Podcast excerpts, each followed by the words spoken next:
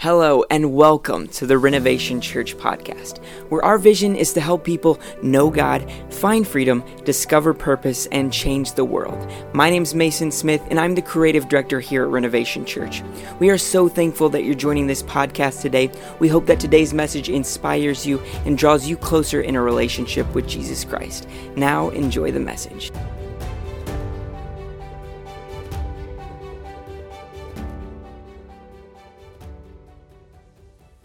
Good morning, church.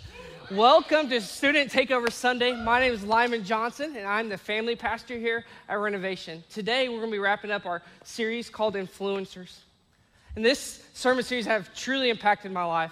It's given me opportunity to look back and all the people I influenced and invested in me personally, but also it's challenged me to look at myself and ask the simple question who am I influencing? And this week, we're going to be taking a look at Paul and Timothy's relationship. And it's completely different than the rest of the series we looked at. The first week, we took a look at Naomi and Ruth and how Naomi influenced Ruth because she was her mother in law. Then the second week, we took a look at Elijah and how God called him to find the next great prophet, and that's where you see Elisha. And last week, Pastor Scott brought this phenomenal message about passing the torch of leadership from Moses to Joshua. And what makes Paul and Timothy so different is because God never called Timothy, I mean, Paul, to invest in Timothy. They were, they were not related, but Paul saw someone verse, worth investing in. And what was happening, you see, Paul was living out what David said in Psalms 145 4. One generation will declare your works to the next and will proclaim your mighty acts. Will you pray with me? Heavenly Father, God, as we dive into your word this morning, God, I pray that we just make much of you. God, I pray that you'll move, move in my life and move in these people's lives. Guys, we, I pray that your Holy Spirit will guide us, convict us, encourage us to keep moving forward. In Jesus' name, amen. This is something that you and I are called to do. If you are a follower of Christ, we are called to invest in the next generation. The reality is, though, if we fail to act what God's called us to do, this world will invest and influence in this generation. And that is why we must step up and do what God has commanded us to do. It's just not the pastors or the people that send people, uh, us sending them to camp. This should be personal. This should be you and I linking arms, investing in the next generation. But when we do, when we go into a calling, there's some highs and there's some lows.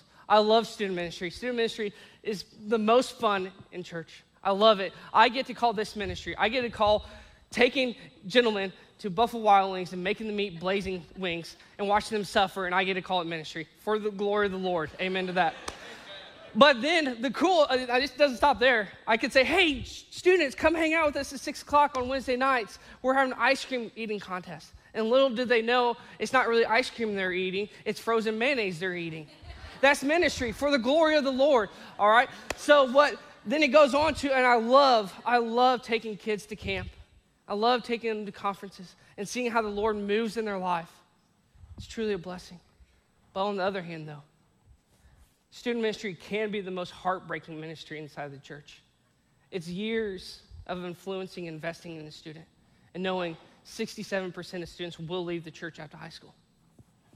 It is knowing that anxiety and depression rates increase every single year. That's heartbreaking. That's why we must step up and invest in this next generation. Because it takes an investment from a follower of Christ to point a student to Christ. My prayer this morning, as we dive in to Paul and Timothy's relationship, is we can see why and how to invest in the next generation. First, it takes a personal investment. Personal investment. When we find something great and we enjoy, we want to share it with others. London and I celebrated our six year anniversary a few weeks ago. It's big, big time. And what we decided to do, we said, let's go down to Kansas City to this really nice Italian restaurant. And let me tell you, this thing was incredible. From walking in the doors, the host was amazing. Then the, the host delivered us to the waiter, and he had us cracking up laughing. But the food was to die for.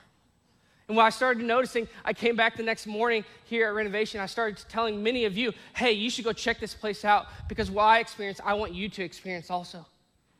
All right, so what Paul was doing, Paul had the same thing. He had a personal investment when he came to Jesus because he had a first encounter with Jesus. And we see this in Acts 9. We see this amazing story of Saul to Paul's conversion. And it's amazing. So let's dive into Acts 9 1 and 2.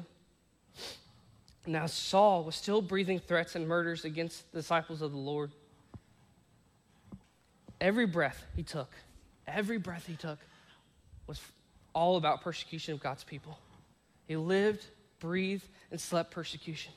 It's like you going on a long run or push mowing your lawn mid July and you're just dying of thirst. Then you take that water bottle, you smash that water bottle, and your thirst is not quenched. That's Paul with persecution. Saul hated the church so much that every breath he breathed focused on God's hating God's people. It goes on to say in Acts 9, he went to the high priest and requested a letter from him to the synagogues in Damascus, so that he found any men or women who belonged to the way, he might bring them as prisoners to Jerusalem. He's wanting to find more and more followers of Christ and take them out. So he leaves on this journey to Damascus. And his life becomes radically changed. First, he becomes blind. Then he hears a voice calling out to him, and it's Jesus' voice. He says, Saul, why are you persecuting me? This is where Paul's life was forever changed. You see, in Acts 9, this someone who's completely dead in sin to live in Christ. It goes on to down to verse 13. He says, Lord, Ananias shouted, answered, I've heard from many people about this man, how much harm he has done to your saints in Jerusalem. And he has authority here from the chief priest to arrest all who call on your name. But the Lord said to him, Go, for this man is my chosen instrument to make my name, take my name to the Gentiles, kings, and Israelites. I will show him how much he must suffer for my name with just one experience with Jesus. Saul went from forever going to Paul. He went from being dead to sin to alive in Christ. He went from being a persecution to the church to advancement and growing the church with just one encounter. When you become found, your life mission becomes defined. When you become found, your life mission becomes defined. If you read the, the entire New Testament, you see Paul's letters to different churches. What he's really doing, he's just sharing his experiences with Jesus. He's just inviting churches to grow in that. He's inviting people to come, hey, I've had this amazing experience with Jesus. I want you to encounter it. He was personally invested in others' life because what he had experienced firsthand. Sometimes, if I can be honest with you, sometimes I doubt my story really matters. And maybe you can relate with me with that sometimes I doubt that how I came to know Jesus really matters and it could really impact someone else's life. But that is a lie. Hear what Revelations 12 11 says. They conquered him by the blood of the Lamb and the word of their testimony, the word of their story, for they not love their lives to the point of death. Brothers and sisters in Christ, your story matters. And sharing your story matters because it's a part of advancing God's kingdom and you can be a part of it, and I challenge you to be a part of it. Your story is so important because what you have gone through in your past just might be what someone's going through in their present. What you have gone through in your past just might be what someone's going through in their present. The pain that you felt years before might be the same pain someone's feeling right now. And when you share your story with someone, say, hey, I came to Jesus and this is what I experienced. And when they say, oh, I'm not alone in my suffering, there's hope for them. And they get to see, hey, Jesus went with me in this season. I'm not saying your season's gonna get better, but you realize you're not alone in your season. That is hope. And one of them, when you make a personal investment, you have to make a decision. You can say, hey, I'm willing to make a long term investment in you because I've been in your shoes and I'm willing to walk with you in this. So, this personal investment then becomes a long term investment. Investing in others, investing is when you sacrifice something to get something later.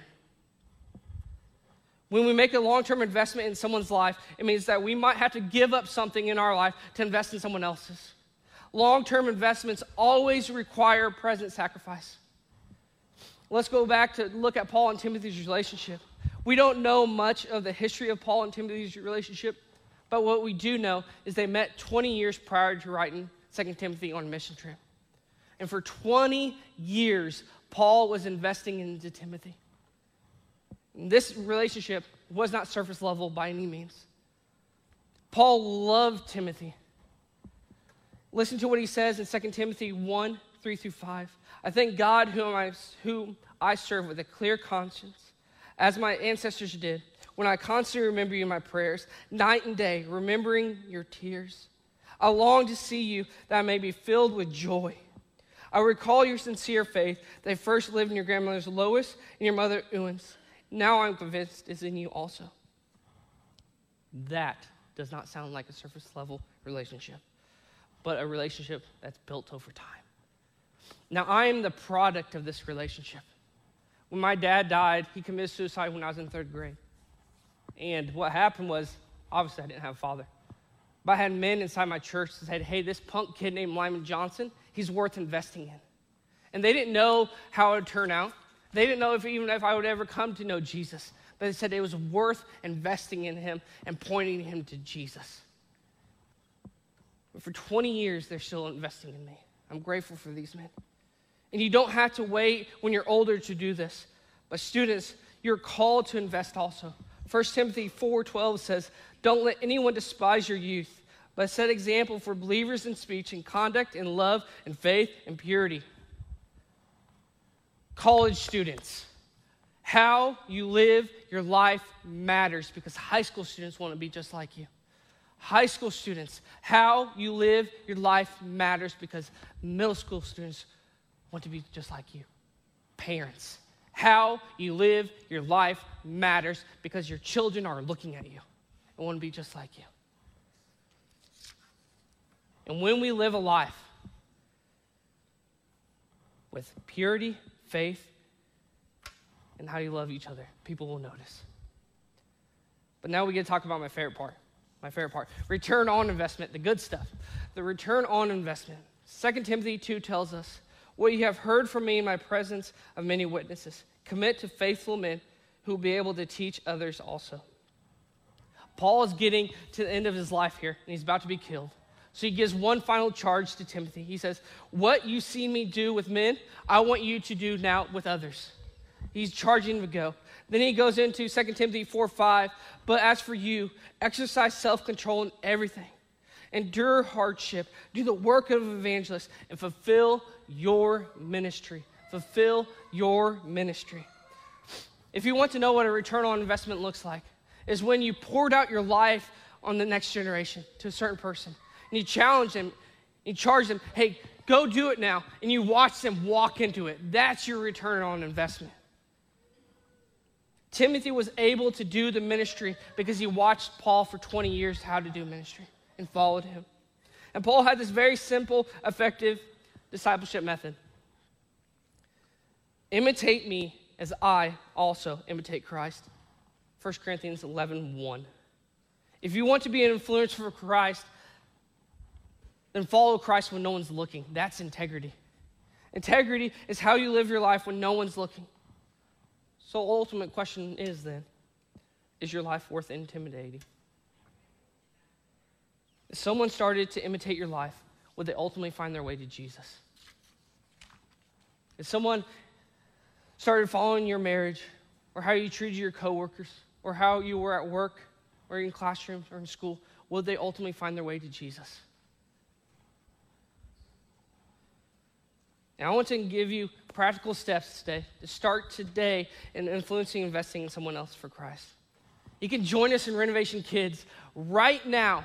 Right now, when we're talking, your, your kids are hearing the name of Jesus. And throughout the week, they are getting prayed over, and you can be a part of it. Parents, you are the biggest influence in your kids' life. So use your influence to point them to Jesus. Start a family devotion with them. We would love to guide you and how that looks like. And YouVersion Bible app has many devotions you can lead your family in.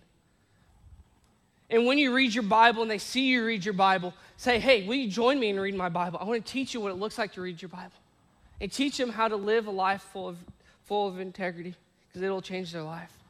Married couples, married couples, Come alongside newlyweds and show them how to love their spouse as Christ loves the church. Or you can be a Paul to invest in Timothy. You can join us on Wednesdays as renovation students. Some of my favorite student leaders when I was a student were parents of other students investing in me. I enjoyed them. And you could be a part of it. Students, you can have a huge influence in your school by just doing life with people. And ultimately, while you're doing life with them, pointing them to Jesus. You can start reading your Bible or starting a Bible study at your school or a prayer group in your school. You commit to be praying for each other and reading the Bible with each other. Now, I just want to challenge you this morning to share what the Lord is doing in your life with the people around you. Invest, influence, and invite them to King Jesus. Let's pray. Thank you for listening to the Renovation Church podcast. If you'd like to support renovation and our ministries, then head over to renovatethecity.com slash give. It's because of your faithful and consistent generosity that we're able to continue ministries like this all across the world. If you'd like to learn more about renovation and our ministries, then head over to renovatethecity.com. If you enjoyed today's message, then we'd encourage you to share it with family and friends. Thank you again for joining us, and God bless.